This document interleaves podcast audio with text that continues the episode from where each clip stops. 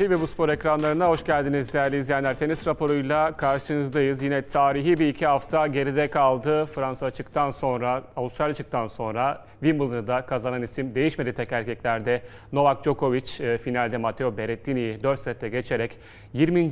Grand Slam turnuvası şampiyonluğunu elde etti. Böylece Roger Federer ve Rafael Nadal'la da bu sayıyı eşitlemiş oldu. E, Kadınlarda da Ashley Barty, Karolina Pliskova finali oynandı ve dünya bir numarası Ashley Barty e, kariyerin ikinci Grand Slam şampiyonluğunu elde etti.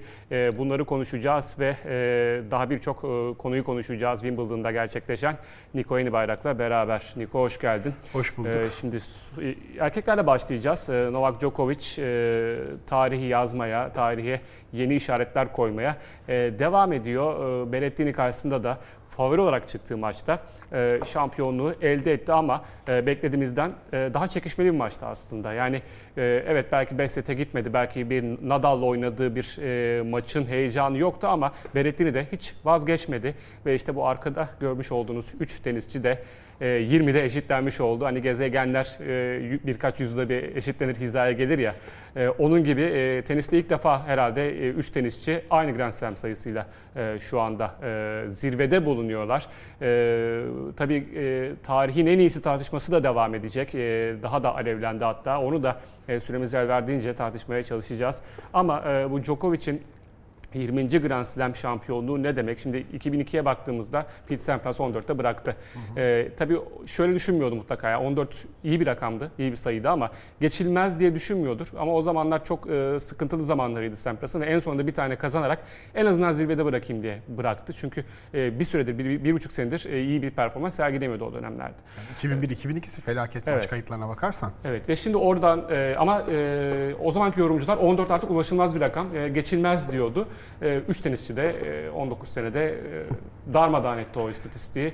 Ya E, Federer 15'i kazandığında Brad Gilbert çok iyi hatırlıyorum. Wimbledon 2009'du 15 yaptığında. Evet. Ee, maç sonu programında saha içi röportajında ya da bir röportajda Federer'le 20 olur mu diye şaka yollu söylüyordu. Federer de yani e, nasıl soru ya tabii ki olmaz gibisinden de bir cevap veriyordu. Yani Federer'e bile ulaşılmaz gözüken bir şeydi. Evet. 3 tenisçi birden 20 60 Grand Slam kayıp giden bazı nesiller hakikaten ilginç. Peki şimdi Djokovic'in bu şampiyonluğu hakkında konuşalım. Sen e, turnuva boyunca Djokovic'i de tabii takip ettik.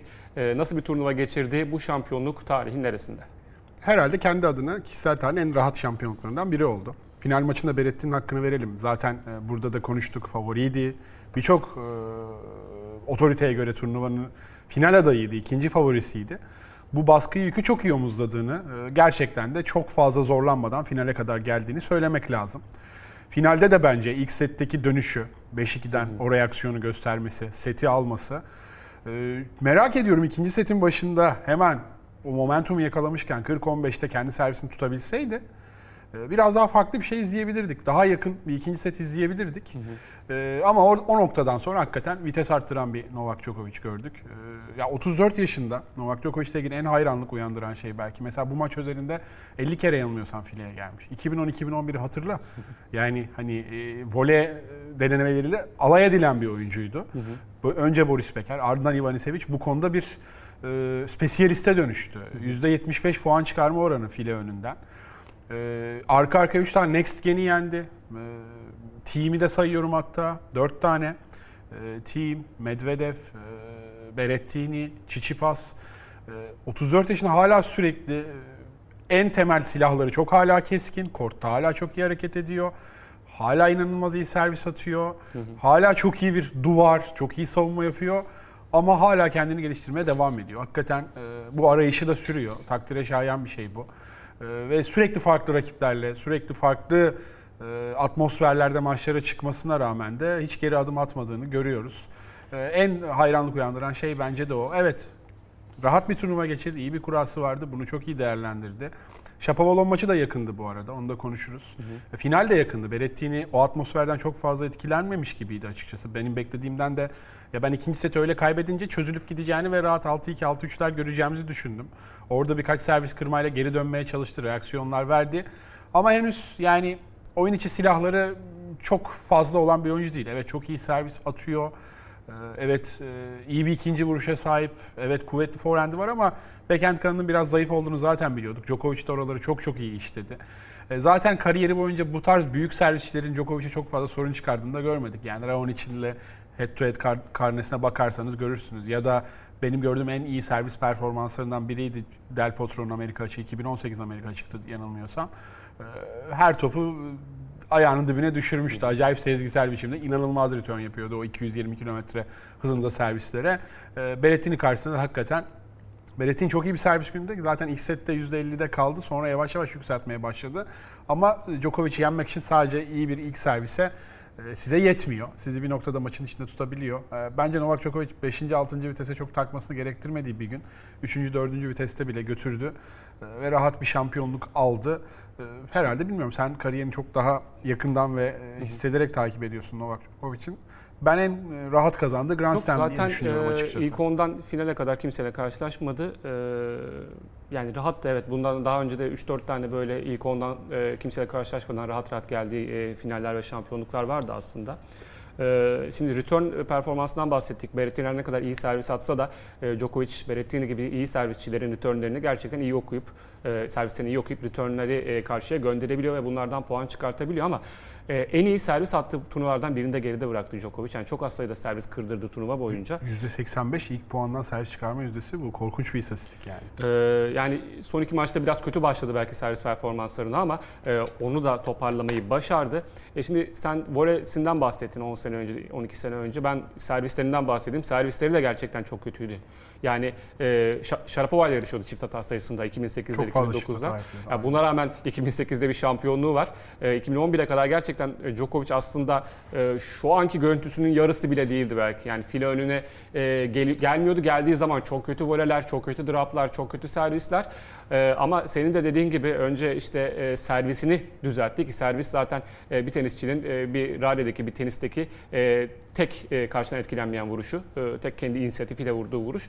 E, bunun çok iyi olması gerekiyor. Bunu düzeltti. Sonrasında Beker'le çalıştı ve Beker'de voleleri gerçekten çok iyi düzeldi. Bunu gördük.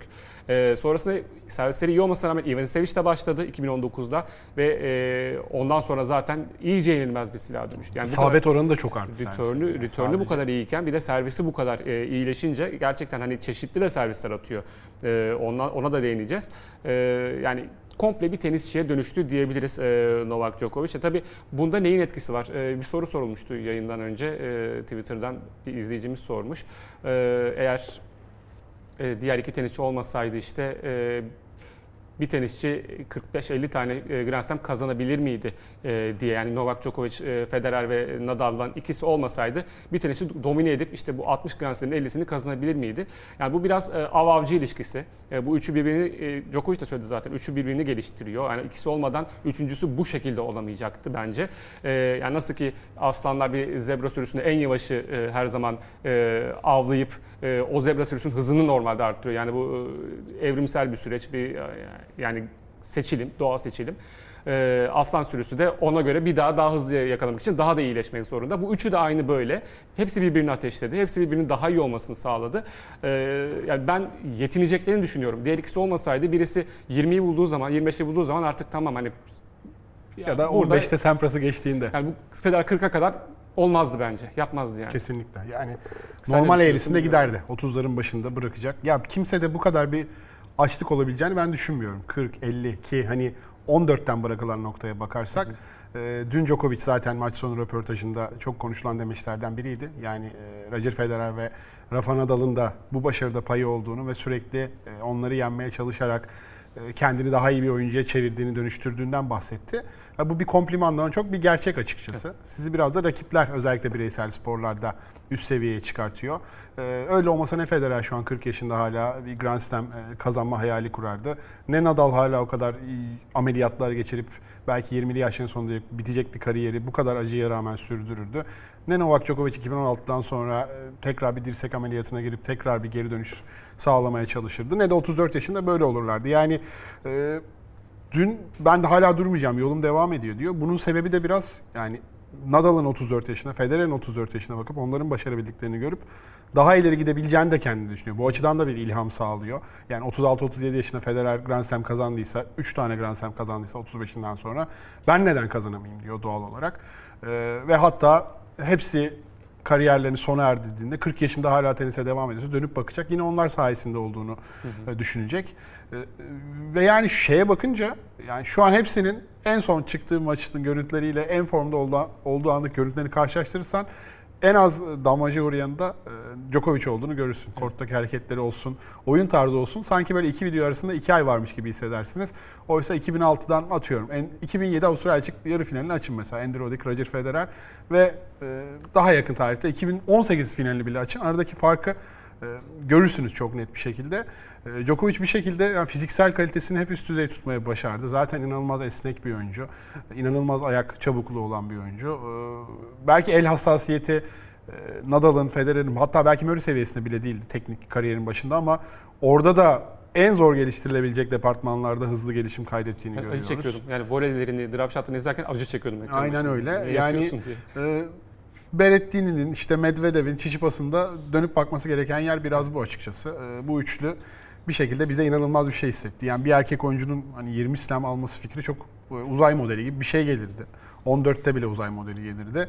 Ve bir dönem hep şey olur hatırlarsın. Yani bu tenisçileri çok yakından takip edenler, sevenler işte Nadal, Federer, Djokovic asla kaybetmez. Yani kaybediyorsa ya o gün çok hastadır, ya tek Sakattır. bacağı yoktur, ya işte sırtı inanılmaz spazmlarla oynamıştır. Yani normal bir şekilde karşıdaki birinin daha iyi oynayıp bu raketleri yenmesi imkansız görüşü var.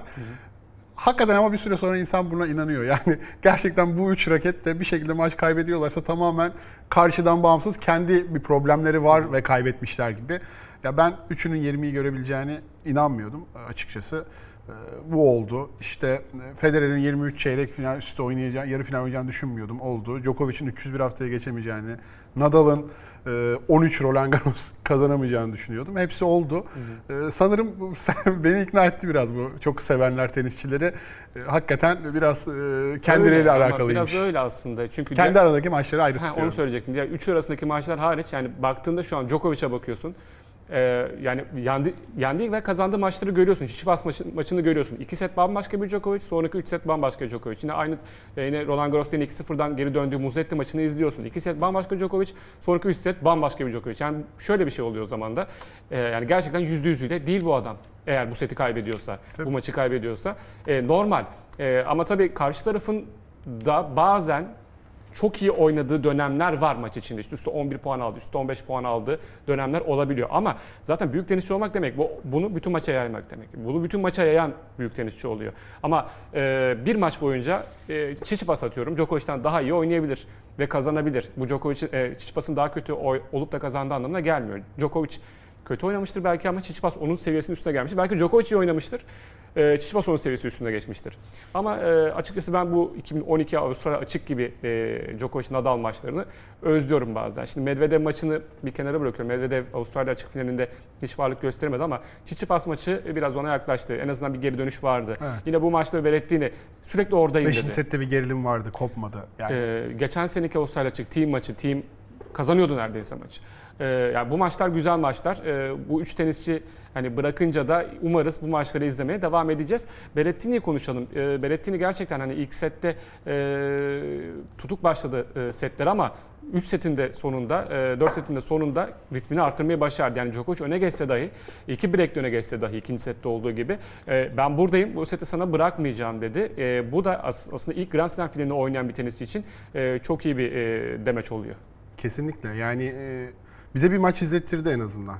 Özellikle ilk sette 5 gibi başlayınca büyük ihtimalle herkes aynı şeyi düşündü.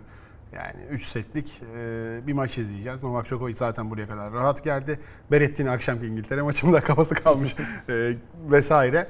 Hani e, gördük yani Çil için bile Federer karşısında nasıl çözüldüğünü gördük. Medvedev'in favori olarak belki çıktığı ilk defa ben kariyerimde mesela Djokovic'e karşı birinin favori olduğunu gördüm. Dillendirildiğini gördüm en azından. Tamam net bir kesin favori değildi. Onun e, nasıl e, çaresiz kaldığını gördük. E, Çiçipas'ın 2-0'dan sonra bile e, bir şekilde maçı kapatamadığını görünce Berrettini'nin üze- üstelik çok iyi bir çim sezonu geçirmiş. Burada artık net favorilerden biri olarak gösterilen bir oyuncunun bu beklentileri tamamen ki bu Next Gen'de de çok gördüğümüz bir şey değil açıkçası. Evet hep, herkesten beklenti oluyor.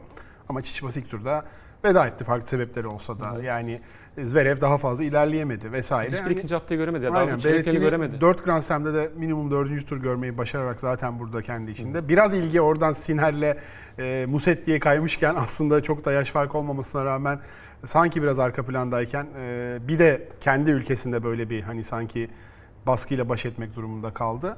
E, yani çeşitliliği olan bir oyuncu. İyi bir slice'ı var. Djokovic'i zaman zaman zor durumlara düşürdü slice'larında. E, iyi servis attığı dönemler oldu. E, ben çok öyle hani kolay bir galibiyete izin vermediğine katılıyorum Djokovic karşısında. Ama bu maçlara bakıp işte çok şey öğrenmeleri gerekiyor. Yani şey bile çok e, ders çıkarabilecek bir oyun. İlk, ilk set 5-2'de servis kırma. Ya orada Djokovic o 5-2'ye Berrettini servisi öyle başladı ki çünkü biliyor. Şimdi 6-2 yapar. İkinci sete servis atarak başlayıp oradan maçı çözmeyi başlayabilirsin yani. Onun küçük hesabında diğer birçok oyun olmadığı kadar kanalize olduğunu, zorladığını gördük. Servis 2-3 tane servis kırma puanı değerlendiremedi ama yani orada da 5-2'de ya tamam Berrettini alsın ben servisimi atayım seti kapatayımdan ziyade Evet. ne kadar erken o içgüdülerle ne kadar erken hiçbir şansa bırakmadan burayı kapatayım bitireyim mantalitesini görüyorsunuz. E, Bunlar da biraz bu tarz rakiplerle oynaya oynaya öğrenilecek şeyler. Ben Berrettini'nin bu oyun stili tarzıyla e, hiç- hiçbir şey olmasa bir tane Wimbledon e, finalde göreceğimiz. Yani şimdi kazanacak falan tabii bunlar da hani çok Tahmin tahmin sonuçta. edemiyoruz ama kazı- normal yollarla kazanması gerekiyor. Sonuçta Evet. kısa sürede çimin önemli aktörlerinden biri oldu. Ee, İlk Wimbledon finali geçen iki yıl önceki çeyrek finalde Federer'e karşı sert bir şey bir. Federer'e karşı ama e, biraz dün yaşayabilir dediğimiz şeyleri biraz o gün yaşamıştı. Evet. Belki onun da katkısı, etkisi Ders var. olmuştu. Ee, o açıdan şey yani beklentileri bir kere karşılamış olması, o yükle baş edilmiş olması, e, dönem dönem iyi servis. Biraz daha işte yani backhand kanadı zayıf. Djokovic orayı çok fazla işledi. E, böyle şey gibi vuruyordu dün backhandleri. Del Potro'nun da çok etkisiz sakatlıktan sonra bir türlü böyle sadece topu karşıya göndermek için vurdu. Backhandler var biraz o tarz vurdu ve Djokovic oralara çok iyi yığdı oyunları. Aslında Djokovic de bunu yaptı. Yani Djokovic de e, birkaç eleştiri okudum ki yani oyunun o dönemi için e, pusher diyorlar. Hani topu sadece itip karşı tarafa atıyor ama bu e, Berrettini de tabii ki bunu backhand'i kötü olduğu için yapıyordu ama Djokovic oyunu ritmini ayarlamak için bunu çok iyi yaptı. Yani e, çok akıllıca oynuyor. Yani sadece topa vurmuyor. Yani tenisi anlayan gözler izlediği Kesinlikle. zaman bu maçı Kesinlikle. e, göreceksiniz. Yani e, bazı vuruşlarda inisiyatifi tamamen Berrettini bırakıyor. Kendi servis oyunu olsa bile e, hata yapsın istiyor. Yani kendisi agresif oynamak yerine rakibi hata yapsın istiyor. Ama bazı oyunlarda agresif olması gerektiği anda da gerçekten oyunun inisiyatifini alıyor eline ve topu istediği yere gönderiyor. Yani burada baktığınız zaman ya Djokovic de nasıl tenisçi topa vuramıyor, işte topu sadece oyunda tutuyor demek yerine bunun bir taktik e, Aynen. dahilinde olduğunu düşünmek lazım. Sen sahanın yani kortun geometrisini çok iyi bildiğini ve bir değil birkaç vuruş sonrasını hesapladığını e, hep düşünmek gerekiyor açıkçası. Yoksa Djokovic'in de e, uygun durumlarda ne tarz forehand winner'lar aldığını mesela dün o 30-30'da Evet. final setinde inanılmaz bir açı üretti. Hakikaten çok acayip. Yani voleyle falan bulamayacağınız tarzda bir açıyı. E, Yani artık bu seviyede oyunculara karşı da hala e, topu işte karşıya gönderiyor falan. E, Komik yorumlar açıkçası. Tabii ki ben insanların e, eğlenmek istediğini, bam gün hızlı ralliler falan görmek istediğini anlayabiliyorum. Evet çim yani belki 80'lere 90'lara 90 baktığında o çim olsa daha hızlı bir çim olsa çim kortta za- yavaşladı bir gerçek yani. Evet, top Tabii. tamam. Ee, belki çok yükselmiyor yine ama biraz hız kaybettiği aşikar artık yani. Ee, anlıyorum ama e, yani 34 yaşında artık sadece e, şey e, kalitesi değil, taktik kalitesi de, de bambaşka seviyede bir isim. Ee, bence çok iyi kurgulanmış puan gördük. Çok fazla Berrettini'ye çok iyi çalıştığını gördük. Onun zaaflarını çok iyi işlediğini gördük. Yani Berrettini işte izleyenler diyor Berrettini de çizgileri tutturamıyor vesaire diyorlar ama yani ona o vuruşu yaptıracak e, topları karşıya atan da biraz Novak Djokovic'ti. E, teniste sadece tek başına oynanan bir oyun değil, rakiple oynanan bir oyun olduğu için de yani bu tarz e, kurguları biraz şey yapmak gerekiyor yani. E, daha dikkatli izleyip biraz o şekilde bakmak gerekiyor Ben açıkçası. setlere e, servis atarak başlanmasının bir avantajı olduğunu düşünüyorum. Muhtemelen sen de öyle düşünüyorsundur. E, yani Djokovic ile maç yapıyor olsam ve para atışını kazansam ben servis e, atmayı seçerim. Djokovic'in servis atarak başlamasını istemem. Dün Berrettini para atışında kazandı ve servis karşılamayı seçti. Bir ara Federer de öyle yapıyordu. E, Servis karşılamayı seçiyordu. ama Djokovic karşısında mı yapıyordu bunu? Çünkü şunu, şunu düşünüyorum. 5-4 çok tehlikeli bir skor. Yani 5-4'te eğer e, servis atarak başlamamışsınız sete onun bir yükü var. Yani orada al, almazsanız servisi kırdığınız anda kurtarma imkanınız yok. Set gidiyor. Djokovic de bunu çok iyi yapan bir isim. Yani set sonlarına doğru servis kırabilen bir isim. Ve ben Berrettini olsaydım dün bu kadar iyi servis performansına sahip bir tenisçi olarak ilk servis atmayı seçerdim ki belki Djokovic sonlara doğru bir hata yapar. Servis kırıp öne geçerim. E, bunu telafi etme şansı olmaz diye. Belki şey düşündü diye düşünüyorum Berrettini. Djokovic soğuk başlayacak. Başta bir servis kırarsam sonra kendi servisine götürürüm. Genelde öyle düşünüyorlar Ama- oyuncular. Ee, şöyle de bir şey var. E, Djokovic bunu çok şey... Shapovalov maçını hatırla. Shapovalov da çok iyi bir servis oyuncusu. Ve 5-2'yi buldu Shapovalov e, yarı final O da maçında. 3-0'la girdi hızlı. Ee, girdi. hızlı girdi ama Djokovic bir şekilde çevirdi. Yani Djokovic e, onu da çevirebilen bir tenisçi. Yani bunu da hesap edip aslında ben olsaydım e, servis atmayı seçerdim. Sen ne seçerdin? Ben de servis atmayı seçerim. Yani çimde ve en büyük silahınız sizin servisse. Ee, şey mi düşündü acaba tarafı seçince belki hani güneşten ben servis atamam. Kendi servisine mi çok güvenmedi? Kırdırarak başlamayayım. Ee, kırdırarak başlarsam ilk defa çıktığım bir arenada belki arkasını getiremem diye düşünmüş olabilir. Bir taktik Yine kırdırdan. olabilir. Ee, bilemiyorum. Ben çok net bir şekilde e, eğer bana gelmiş olsaydı böyle servisim olan bir oyuncu olsam yani şimdi evet servis atan için e, tamam soğuk olmak vesaire bir handikap ama karşılayan için de aynı şey geçerli. Bunu da e, gözden kaçırmamak gerekiyor. Nasıl bir set seyri izlerdik ama sanki ikinci setin başındaki o 40-15 daha kritik gibi. Orada bir fırsat da vardı set, e, oyunu kapatıp o momentumu almışken orada da 1-0'ı bulsaydı belki belki bir 5 set izlerdik. Belki 2-0'dan bir dönüş izlerdik ama oradan sonra biraz kolay çözüldü gibi geldi ikinci sette. E, bir süre sonra bu tarz oyuncularla oyun enerjimi saklayayım. Bu seti kaybettim. O hissi sana veriyor zaten e, rakibin. Ama onu yapmadı sanki Berrettini ikinci Yok. sette. Evet, evet ikinci sette her sette bir kere e, Servis servis kırdı. E, İkinci ve üçüncü sette son final setinde kıramadı diye hatırlıyorum.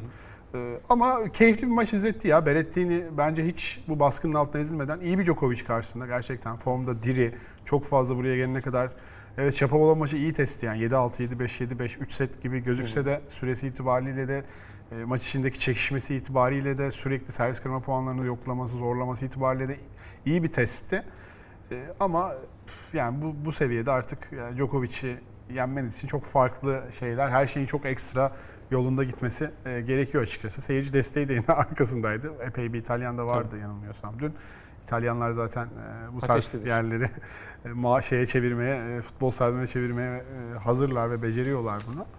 E, Ama e, yani çok şaşırtıcı bir turnuva sonu olmadı bizim için. Tamam dilersen biraz da Federer konuşalım. Ee, kariyerinde ilk defa Wimbledon'da sıfıra Kayseri kaybetti ama e, çeyrek final oynayarak bence e, çok da kötü bir turnuva geçirdiğini düşünmüyorum. Çünkü son bir buçuk seneye baktığımızda işte e, toplam bu turnuva öncesi 6 maç oynamış bir tenisçiden bahsediyoruz.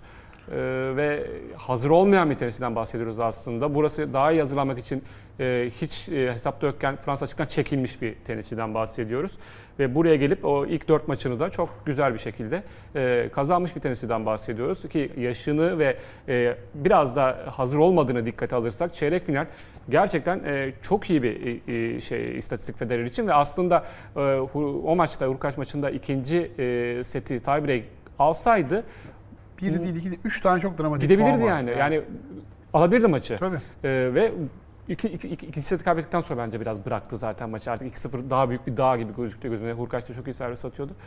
Ee, yani sen neler söylüyorsun? Şimdi e, şöyle pas atayım sana. Çünkü hani gerek kendi taraftarları tarafından gerekse e, diğer taraftarlar e, tenis severler tarafından Bırak- severler. tenisçi severler tarafından bıraksın diyenler var. Ee, sen nasıl bakıyorsun bu olaya?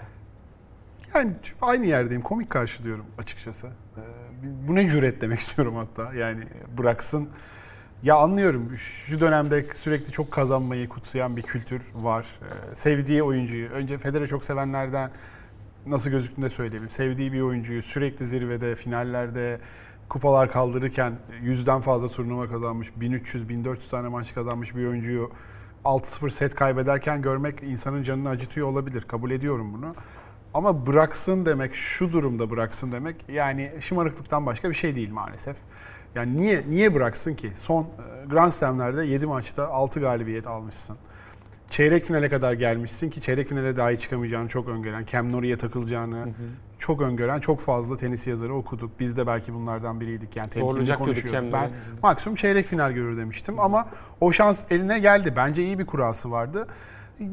Yani 40 yaşına merdiven dayamış bir e, raket. E, hala işte 4 çocuğu var. Hala yoğun bir tenis fikstürüne aldırış etmeden iki ameliyat geçirecek kadar turun içinde bir şekilde olmayı isteyecek, toprak sezonunda maçlara çıkacak kadar e, bu oyunu seviyorsa, bu oyunu bir şekilde yapıyorsa e, hala bir maç boyunca alacağı 2-3 puan bile size büyük bir seyir zevki vaat ediyorsa maçın sonucundan bağımsız. Hala Roger Federer tenisin içindeyse bu tenis için bir kere güzel bir şey. E, maç sonu röportajlarındaki atmosferi sürekli gördük. Cam Nori maçında bile e, ne kadar İngiliz taraftarların desteğini yanına aldığını gördük. Ne kadar sevilen bir figür olduğunu gördük. Ya bir insan Federer daha tenis oynamasın, e, bıraksın artık sadece işte Grand Slam çeyrek finalinde eleniyor diye. O zaman e, şampiyon 127 kişi de bıraksınlar yarın. Dün 128 erkek tenisçiden İşte Amerika 120 açıkta favori kim olacak? yani 127'si kazanamadı. Bıraksınlar abi madem kazanamayanlara burada şey yok, ekmek yok. Kazanamayanların hiçbir hakkı yok. Çeyrek finale gelmek çok küçümseniyorsa e, katılmasın ya. Djokovic oynasın işte bütün turnuvaları. Ya bu çok sıkın, sıkıntılı bir mantık. Yani sevebilirsin, kaybederken görmek üzebilir seni yani. Bu bambaşka bir şey. İzlemezsin. Ben Federer'i böyle izlemek istemiyorum Son dersin. döneminde kaybediyor diye bu 20 yılda 25 Ya yılda bakın, yaptığını siliyor sen- muyuz abi? Sene başı Pete Sampras çok yakından takip ettiğimiz bir kariyer. Pete Sampras'ın 2001 Federer'e kaybettikten sonra serbest düşüş. 2002 ATP sitesini açın. Activity'ye tıklayın. 2002'de neler yapmış görün. Bir tur, iki tur, bir tur, iki tur geçmiş. Eylül'de de gitmiş. Herkesi arka arkaya. Amerika Agassi, açıkta. Rodi, Rusetski'si. Amerika açık kazanmış. Ya olabilir Federer şimdi iyi bir kura, Djokovic yine hakeme vurur, şey bir olabilir, şey olur. yani şey olabilir. olur ha. İki, yani Nadal Amerika açık kazanır. Kendi çok iyimser miydi mesela 2019 Amerika açıkta? İyi bir kura şansı geldi. Değerlendirdi yani. Bu Djokovic raketler biraz bunun için yaşıyor. Ya da Tabii. 2017 Avustralya açıkta e, ne bileyim sonuçta Djokovic'in sakatlığıyla üst üste gelen bir durum var. O, o oyuncunun orada olmaması yani turnuvaya başlarken Djokovic, Nadal, Federer'in varlığı, yokluğu bile psikolojik olarak çok fazla şey. Yani bu üçlü diğerlerinden bir şekilde ayrılmış. Ben bir yolunu çaresini bulurum, elerim diyor ama diğerlerinin turnuvada ilerlediğini düşünmek bile bir size şey yaratıyor. E, Hurkaç maçından bahsettik. İkinci sette kaybedince, kaybedince bıraktı diye düşünüyoruz. Tam dramatik E, kayıplar. Djokovic olmasaydı turnuvada bırakmazdı. O, o seti, de. her şekilde o maçı Bence çevirecek, de. çevirecek Ben- e, aynen. performansı gösterirdi. Aynen buna da inanıyorum. Kesinlikle e, biraz böyle çalıştığını düşünüyorum bu mantığın. Yani oraya kadar net gelen bir Djokovic hatta net gelen Berrettini belki yani o şeyi göremedi. Ama dediğim gibi bir buçuk yıl uzun süre yavaş yavaş yeni buluyor. Yani Federer bizde fark etmiyor muyuz? E, İkinci vuruşlarda asla bu kadar misit yaparken görmemişimdir ben. 15-16 yıldır izliyorum. Ama şimdi yani en büyük alamet farkası ayak çalışması olan bir isim. Ayakları henüz bu seviyede hazır değil ama toparlanmayacağı anlamına da gelmez. Yani Roland Garros 3 tur, burada çeyrek final. E, olimpiyatı var bunun. 3 set üstünden belki iyi bir kura ilerleyebilir. Sert zeminde oynanacak sonuçta. Seyircisiz bir atmosfer. Kime yarar, kime yaramaz.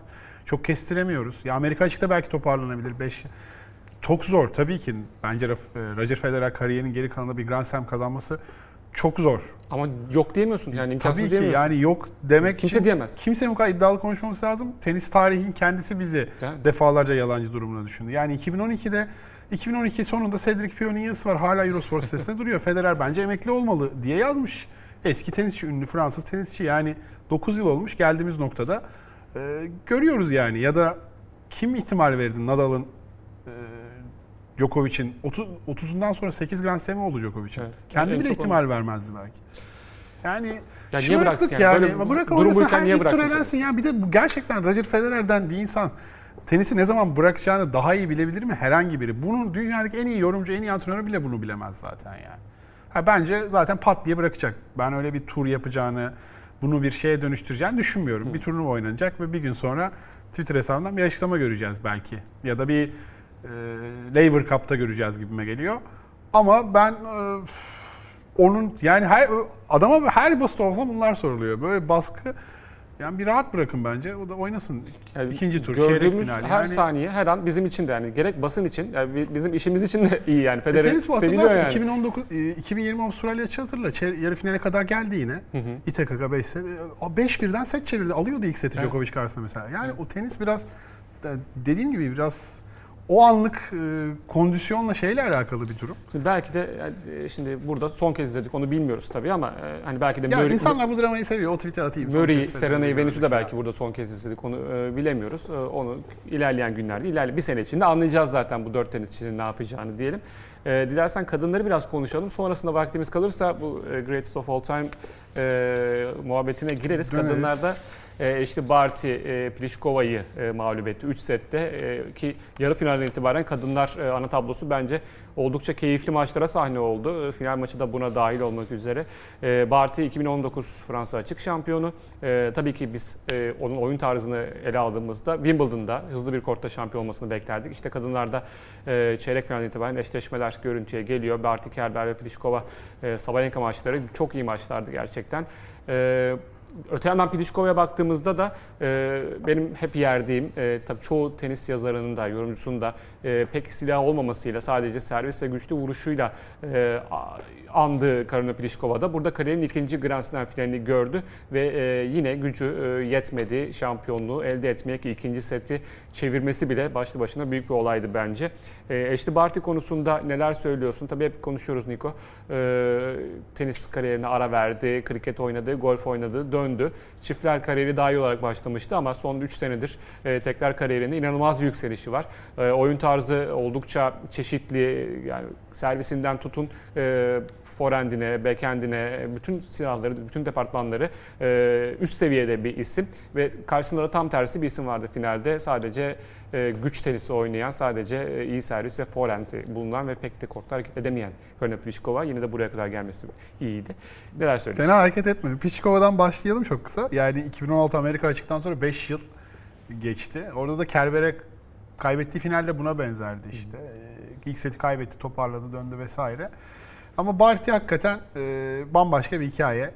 10 yıl önce burada Junior'larda şampiyon olmuş. Herkes bir gün bir Grand Slam şampiyonluğu kazanırsa ilkinin burada olacağını düşünüyordu, tahmin ediyordu ki Roland Garros'u kazanması birçoklarınca biz tarafından da biraz sürpriz olarak addedilmişti.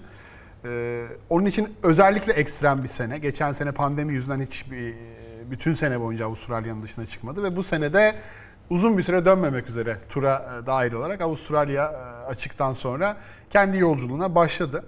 E, Biraz tabii e, Roland Garros'taki sakatlığının etkileri merak ediliyordu burada. Ama çok fazla onun bir etkisi kalmadığını e, gördük hakikaten. Yani e, çok fazla kadın tenisçilerde görmediğimiz o bütün varyasyonlara sahip. Yani birçok erkek, turdaki birçok erkek oyuncudan bile çok daha iyi kullandığı bir slice'ı var. Ee, Çok iyi işledi gene turnuva boyunca. E, bu maçta mesela şimdi Pliškova diyorsun, servis diyorsun, winner üretmek diyorsun, ikinci vuruşlar en temel özellikleri. E, finalde Pliškova'dan fazla ace üretti, Evet. Pliškova'dan fazla winner Evet. vurdu. Böyle bir çok yönlülüğü var, göz ardı ediliyor. E, İnanılmaz e, açılar bulabiliyor. Topu çok iyi, e, rakibi çok iyi koşturuyor kortta. Çok sakin, çok soğukkanlı, çok seviliyor zaten. Hakikaten çok şey, her şeyle benim böyle çok içime sinen, çok sevdiğim bir oyuncu. Takip etmeyi de, izlemeyi de. Yani bugüne kadar hiç eş parti izlememiş biri olanlar için Amerika açığı yeni bir fırsat olarak söyleyelim. Hakikaten e, literatürdeki bütün vuruşları bir seviye üstüne yapabiliyor. Zaten hani kriketi de, golfü de yani öyle bir el göz koordinasyonu var ki e, diğer yaptığı sporlarda da çok başarılı bir isim. Bunu da tenise çok iyi bir şekilde adapte ediyor. Biraz daha az bilinen, daha böyle çok medyatik bir isim olmaması belki biraz onun geri planda kalmasını sebebiyet veriyor ama e, çok çok büyük bir oyuncu ve çok e, keyifli bir maçtı. Hakikaten keyifli bir maçtı. Pliškova bir şekilde aslında inişi çıkışı bol bir maçtı. Şimdi öyle bir girdi ki ilk 14 Çok puan. kötü, çok kötü başladı. Rekor yanılmıyorsam e, Wimbledon tarihinde. Finalinde rekor Fırtına gibi bir giriş. Ama Pliškova oradan beklenmedik bir şekilde e, dik durmayı başardı ki çok değil. iki ay önce Roma'da hatırlarsın Şiviyontek 6-0, karşısında bir finalde başına gelenleri. E, ikinci sette bu sefer yine e, maç puanlarından yararlanamadı. E, arka arkaya hatalar, e, fileye taktığı forehandler, e, sokamadığı ilk servisler. O baskıdan sonra e, orada hayatta kaldı Pliškova ama 3. sette sanki bu ikinci set hiç yaşanmamış gibi 3-0'la hızlı bir giriş yapmayı başardı. O da artık mental seviyesinin de nesi, ne, nerelere geldiğini gösteriyor. Hakikaten çok temiz bir oyun. 3 set 2006'dan beri kadınlarda ilk defa 3 sete giden bir final e, Wimbledon. görmüşüz Wimbledon'da. E, O açıdan da iyiydi. E, Keyifli bir finaldi. Pliškova yaklaştı. Çok tahminlerimizde e, üst sıralarda değildi açıkçası. Finale gelmesi sürpriz olarak bile addedilebilir. E, Sabalenka önünde en azından ben kazanmasını bekliyordum ama hakikaten İyi kurası var. Barty açısından da çok keyifli. Yani bu sene 35'e 6, 5 finalde 4. kupası oluyor. E, İlk 10'a karşı 10'a 1, ilk, ilk 20'ye karşı 13'e 1. Hakikaten bunlar e, şampiyonluk istatistikleri ve 13'e 2'ymiş 3 sete giden maçlarda da. Bu da hem fiziksel hem zihinsel olarak ne Evet. kadar sağlıklı kaldığını gösteriyor 3. setlerde. Ee, Şimdi Pliškova'dan da bahsedecek olursak 2016 Amerika açıktan sonra e, bu turnuvanın başına kadar ilk 10'da kalmayı başardı. Yani e, istikrar anlamında gerçekten o açıdan bir istikrarı var diyebiliriz ama e, iyi sonuç alması açısından büyük turnuvalarda e, işte ikinci haftada göremedi uzun bir süre. E, sonrasında küçük turnuvalarda yine erken elenmeler yaşadı. Pegula'ya mesela üstte 4 maç kaybetti. Yani Pegula kendisinden daha düşük sıralamada bir oyuncu. E, Iga Świątek'teki Roma finalini sen söyledin. Iga Świątek oynadı. 6-0 6-0 yenildi. E, bütün bunlara rağmen e, burada çıkıp e, final oynaması e, iyi bir e, döneme girdiğinin belki de sinyalidir ki koçuyla beraber, e, yeni koçuyla beraber e, daha da iyi bir görüntü çiziyor. Evet, biraz daha iyi hareket ediyordu kortta yani. Saşa Bay'ın etkisi diyebiliriz sanki. hı. Ee, reaksiyonları vesaire de fena değildi. Yani çok temel iki silaha sahip. Ee, burada yaklaştığı anlar da oldu. Belki Barty her zaman maçı kontrolünde tutan isimdi ama e, onun adına da biraz bir temize çekme ve geçmişe sünger çekme maçı oldu gibi. Ha sürebilir mi? Emin değiliz. Sonuçta e, ve bir süper antrenörle çalışıyor. E, biraz zaman alabiliyor bazı şeyleri adapte etmek ki oyuncuların alışkanlıklarını değiştirmek zor olabiliyor. Yani hani bunca yıldır oynadığı bir şekilden sonra bu yaşta böyle köklü değişiklikler oyunda yapmasını Gerek istemek var mı? Yani biraz daha mobilizasyonun artırması gerekiyor. Ama o fiziksel bir şey yani. Yani. Sonuçta oyunun temelinde fundamentalda bir şey değiştirmeyecek. Yani biraz daha hareket etmesini sağlayacaktır bir şekilde ya antrenmanlar. da servisinden ziyade servis isabet üzerine sanki Evet. yoğunlaşmaları Ee, gerekiyor. yani Bayinat bana yanılıyorsam şey yap düzelt. Serena Williams'la başladıktan sonra e, Azarenka, Wozniacki. Sen Williams ama hitting partner'dı galiba. Evet ama sonuçta hani o, onunla çalıştı. Ee, ya zaten onun da bence koçluk kariyerinde büyük bir etkisi var. Yani Hittik partner olarak çalışmasına rağmen Serena Williams'la beraber çalışmanın büyük bir artısı var. Ki orada Muratoğlu'yla beraber de çalıştı. Azarenka ile bir finali var. Ee, işte Wozniacki ile finali var yanlış hatırlamıyorsam. O, Osaka ile var mı emin değilim. Osaka ile çalıştı ama o sırada Osaka ile final oynadı mı emin değilim. Kimin? Ee, Bayın. Bay'ın şampiyonlukları var. Hatta niye ayrıldı diye şey yapmıştık. Osaka ile Osaka'yla değil mi? iki, iki, Tamam. iki şampiyonlu Yani Osaka'yla. çalıştığı tenisçilerle gerçekten iyi e, Evet. yükseltebiliyor. Miladanovic ile çalıştığında bir şey yapamadı sanırım. Ee, Evet. Miladanovic de Çok uzun çalışmadı bu sürmedi. Arada bir, bir, bir isimle daha çalıştı. Ondan da verim alamadılar. Kim olduğunu şu an hatırlayamadım. E, Yani baktığında Wozniacki ile bile şampiyonluk kazandırmış bir isim. Ee, iyi bir koçun nasıl etkisi olduğunu da belki de bu Wimbledon şampiyonluğunun büyük bir kısmı, e, finalin büyük bir kısmı e, Bayin'in e, etkisidir. Olabilir yani. Ben onun etkilerini gördüm yavaş yavaş da en azından e, sert kort sezonunda biraz daha iddialı olabileceği sezonlarda onun içinde bir özgüven depolaması olmuştur diye tahmin ediyorum. Çok da böyle hani sevilen turda yani sevilen derken hani tenis otoritelerinin oyununu ya da e, çok göz ardı ettiği çok cid, ciddiye almadı demeyelim de hani e, çok övülmüyor diyelim. Pliskova. Pliskova E, öyle bir imajı var. Ha, bence de yani çok E, tek yönlü bir oyuncu. sıkıcı. Hı hı. Ama e, yani beni şaşırttı. Biraz rahat bir yolu vardı evet. Onu böyle çok fazla zorlayacak, e, çok fazla işte Barty tarzı birden fazla silah sahip oyuncularla belki karşılaşmadı finale gelene kadar. Yarı finaldeki rakibi Sabalenka da öyleydi. Yani Sabalenka'nın da çok fazla B planı, ilk servis iyi değilse, ikinci vuruşu kuvvetli değilse çok fazla bir şey üretemediğini görüyoruz. İlk defa zaten bir Grand Slam'da bu seviyelerde oynadığını da unutmamak gerekiyor. İyi bir yolu vardı ama bunu iyi değerlendirdi. Bence sürpriz bir finalde. Ben bir Sabalenka Barty bekliyordum. Sabalenka'dan e, bahsedelim. O da artık Grand Slam çeyrek finali ve sonrasını gördü.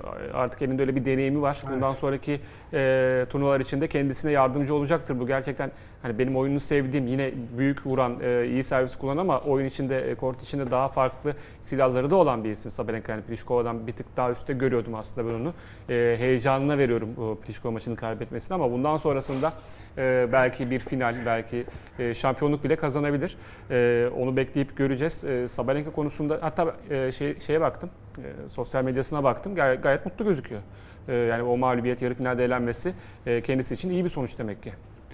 Bence de canım yani o dördüncü tur lanetini kırması. e, evet kura şansı yardım etti. Favori çıktığı bir maçta e, bazı fırsatlar da geldi eline. Biraz daha e, iyi servis atabileceği bir güne denk gelseydi bence de kazanabileceği bir maçtı.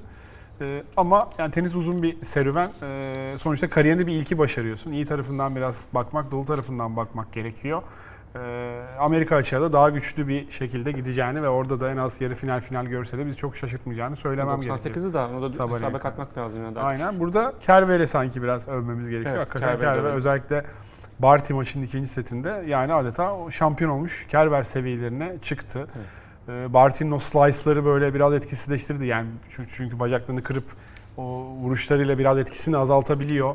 E, zaten kortu e, rakiplerini kortu dolaştırmayı çok iyi biliyor. Çok e, isabetli vuruşlar yapabiliyor. Ve burada bir tecrübesi var. Sonuçta burada eski bir şampiyon. E, Barty'ye zor anlar yaşattı. E, Muhova karşısında çok rahat bir galibiyet aldı. E, Koko Goff'u yine Koko Goff'un favori olduğu bir maçta saf dışı bırakmayı başardı. Formda gelen bir Koko Goff'u. E, onun adına da bu turnuva tekrar bir hani yeniden doğuş e, turnuvası olduğu gibi e, şampiyona kaybedilen bir yarı final e, mutlu bir turnuva ayrıldığını tahmin ediyorum buradan hakikaten. Eski özlediğimiz Kerber'den e, pasajlar izletti bize bu turnuva boyunca. Evet şimdi tekrar o zaman e, programın başında söylediğimiz yere geçelim. E, tarihin en iyisi tartışması alevlendi. Yani tabii ki bizim için önemli değil. Biz bu üçünü aynı anda izlediğimiz için zaten bize yetiyor. Şanslıyız. Ama tartışmalar varsa da bunun üstüne konuşmak gerekiyor diye düşünüyorum. E, bu üç tenisçi. Yani en azından üçünün Grand Slam sayılarını hep birinci e, hesap budur. Ve bu üçü de işte gördüğünüz gibi noktada. 20-20-20 ile son 74 Grand Slam'in alt fışını aralarında paylaşıyorlar. Ve e, uzun bir süredir Kalan de 14'ü kimler aldı ya? Son 74 3 tane. Wawrinka, 3 tane Murray. Federer ilk aldı 2001 mi 2003 başlıyor sayı? 2003 yok. 2003'ten başlıyor. 2003'ün ilk yılından o zaman 72'de 60 diyelim yani Tamam işte. ilk aldı 72'de 60'ı onlar aldı. Ee, 3 Murray, 3 Wawrinka var işte. Çiliç var, Del Potro var, e, Thiem var.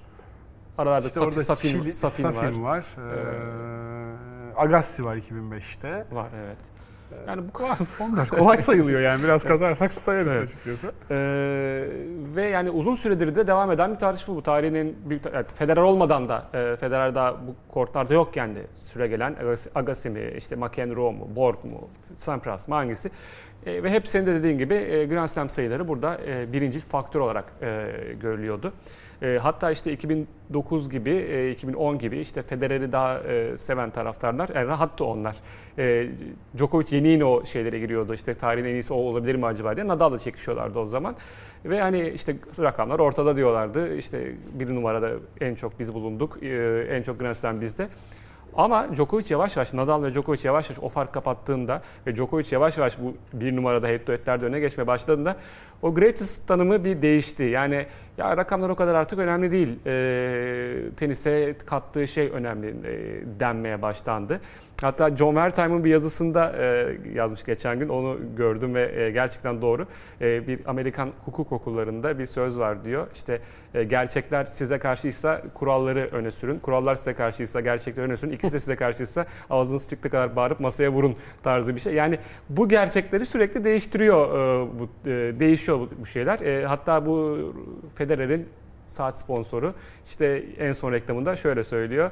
E, büyüklük nedir? Sadece sayılarla mı e, büyüklük oluyor falan tarzı bir e, e, retorik bir sorusu var. E, tabii ki Federer çok büyük bir tenisçi. Nadal, Djokovic üçü de çok büyük tenisçi ki Federer olma, Federer olmasaydı yani Federer e, 2003 ile 2010 arası bu kadar aktif ve bu kadar tenisi değiştiren bir isim olmasaydı belki tenis gerçekten bu kadar izlenen bir spor olmayacaktı. Belki Federer ve Nadal rekabeti olmasaydı o yıllarda tenis bu kadar büyümeyecekti. Bunlar çok doğru. Bir sporu komple değiştiren isimler Federer ve Nadal.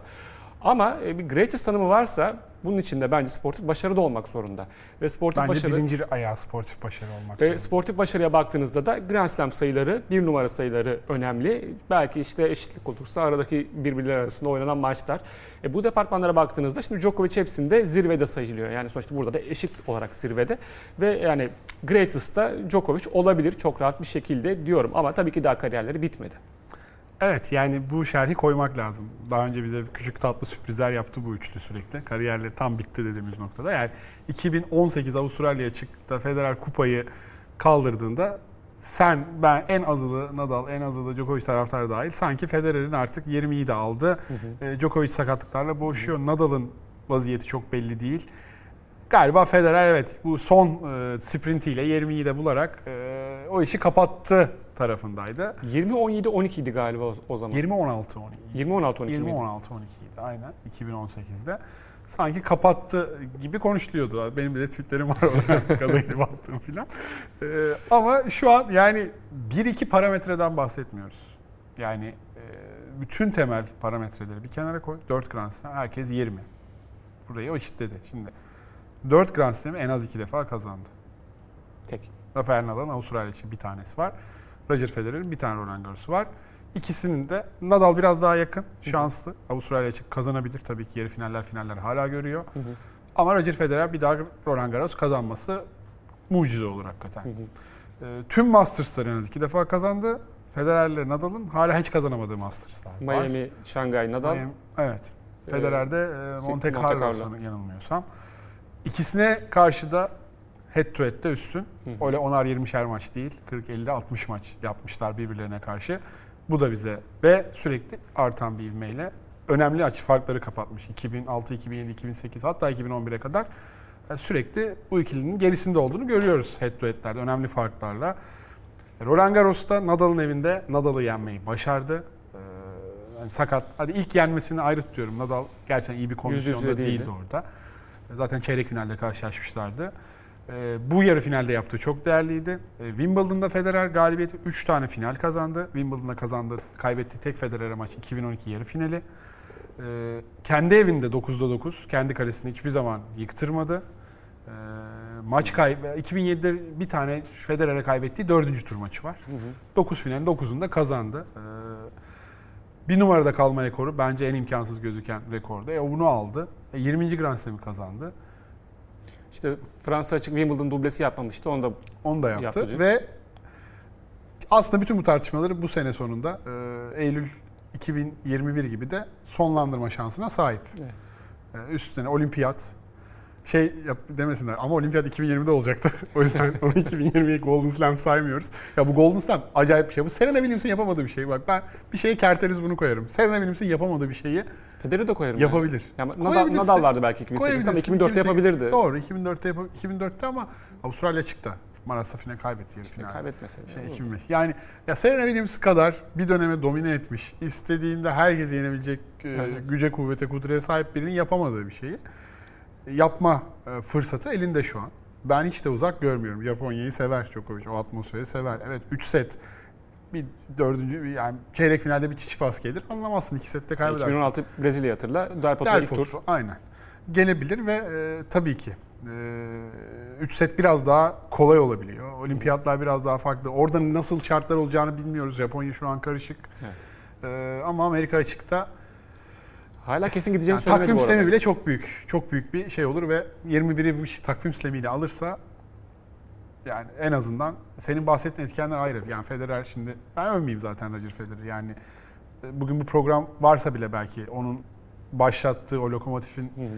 domino taşı etkisini ilk taşı yıkandı belki de Federer. Bambaşka bir karakter hakikaten. Dünyanın her tarafında çok sevilen bir örnek. Yani işte nasıl şey örnek insan göndersek uzaya bir tane Federer'i gönderirim ben. Her şeyi boy poz fiziksel özellikleri işte. Ne bileyim Birleşmiş Milletler Genel Sekreteri olsa şaşırmam yani yarın. Yani öyle bir insan. Ee, ama e, yani sonuçta bu şeyler, turnuvalar kazanmak için oynanıyor. Ee, Federer 40 yaşında hala bunun için oynuyor. Nadal bu kadar e, ağrıya, acıya, ameliyata bunun için hala katlanıyor. Her sabah 6'da kalkıp antrenman yapıyor. Djokovic keza böyle. Ve şey yani hani hiç hiçbir konuya bence şu an hiçbir boşluk bırakmadı Novak Djokovic. Herhangi bir Rafael Nadal ve Roger Federer hayranı ama yani bu dediğin tenis dışı etkenler dışında Bağırıyor. hiçbir, hiçbir boşluk bırakmadı. Ama bağırıyor. Kortta bağırıyor. Yani Bu. ben sempatik olmayan hareketlerini çok gördük Djokovic'in. Ama tenis bu. Yani antrenörünle bile konuşma izninin olmadığı, kendinle tamamen baş başa olduğun ve biraz belli sınırlar çerçevesinde kalarak kendini nasıl ifade ettiğinin çok insanların haddi olmadığını düşünüyorum. Tabii ki hakim topla hakeme vurup bol boya Tabii canım, bağırmak O başka. çok çirkin şeyler. Bu Wimbledon'da Ya da bir üçüncü tur maçında da arada- çok ağza alınmayacak bir küfürü yansıdı ekranlara. Çok büyümedi o mevzu Sırpça ama? Sırpça. Evet Sırpça çok kaba bir küfür. Yani bunu mesela Nadal'dan Federer'den göremezsin. Bu bambaşka bir Evet. şey.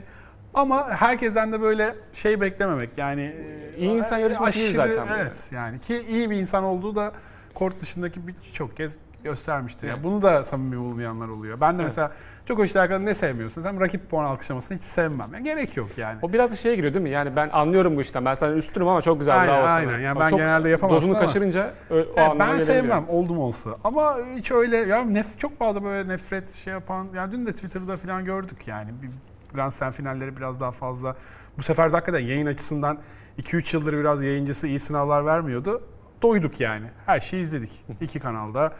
İnternette bol bol kortta e, teşekkür ederim yayıncılara da hem TRT Evet. hem Seri Sport hakikaten e, hiç e, bir kaybımız olmadı turnuva izlerken. O açıdan da şanslı bir yıl geçirdik ama yani biraz şey konu kapandı daha da net bir şekilde mühürleyecek o sayfayı gibime En geliyor. son bir Nadal'dan bahsedelim. Nadal Washington'a katılacak. Ee, uzun süredir yoktu orada. Ee, hazırlanmak için Amerika açığı ki biliyorsunuz Wimbledon'dan çekilmişti Fransa açık yarı final e, mağlubiyeti sonrasında. Ee, Nadal'la ilgili de bir soru var. Amerika açığı kazanma ihtimali var mı diye. Yani çok gördük e, böyle sıfırdan sıfırda gözüken ama sonrasında Grand Slam kazanan tenisçileri. E, Nadal hatırla yani 2012'de 2011'de Djokovic'e karşı üstte 7 maç kaybetmişti. Toprakta maç kaybediyordu. Şeyde maç, sert zeminde maç kaybediyordu. Mental olarak tamamen çökmüştü Djokovic'e karşı. Sonra tık bir şey oldu. Nadal tekrar kazanmaya başladı. Bu sefer Djokovic kazanamadı. Yani e, bu program başında da bahsettiğimiz bu av-avcı ilişkisi, üçü birbirini e, yükseğe çekme ilişkisi burada da geçerli. Amerika açıkta yani ben kazanırsa aa nasıl kazandı demem. Yani Nadal'ın da e, şu an zaten bütün planlar onun üstüne kurduğunu herhalde tahmin ediyoruzdur. Yani Amerika açısından nasıl daha iyi olabilirim? Daha önce 3 kez kazandığım yerde neden dördüncüyü kazanmayayım? Herhalde Nadal'ın da daha bunu rahat söyleyecek bir isim yok. Nadal yani. 5 Bunu- yapmadı mı? 4, 4 yaptı pardon. 4 mü Dört yaptı? 5, 5 2010, 2013, 17, 19. Evet, Hı hı. 4 yapmış. Yani inanılmaz bir rakam. Kendi bile. Djokovic'in 3 tane var. Djokovic'in 3 tane var. Djokovic'in de 6 Wimbledon, 8 Federer, 7 Sampras'ın arkasına Evet. gelmesi de çok ekstrem bir örnek. E, Kazanabilir tabii ki yani defalarca bu konuda e, kazanabilecek, kazanıyorlar yani. Yani bakacağız 70 Amerika serilerine 74'te bakacağız. 60 fena değil kazanıyorlar bu arkadaşlar. Kazanmayı alışkanlık haline getirmişler yani. Öyle Amerika açık serilerindeki performansına ve sonuçlarına göre bakacağız diyelim Nadal'ın durumuna da. Böyle de programın sonuna geldik. 4 hafta yokuz. E, Bir ay sonra e, tekrar e, görüşmeyi umuyoruz. E, Ve bizi tabii podcast olarak da dinleyebilirsiniz. Bunu da hatırlatalım. E, Şimdilik sizlere veda ediyoruz. Tekrar görüşmek üzere. Hoşçakalın.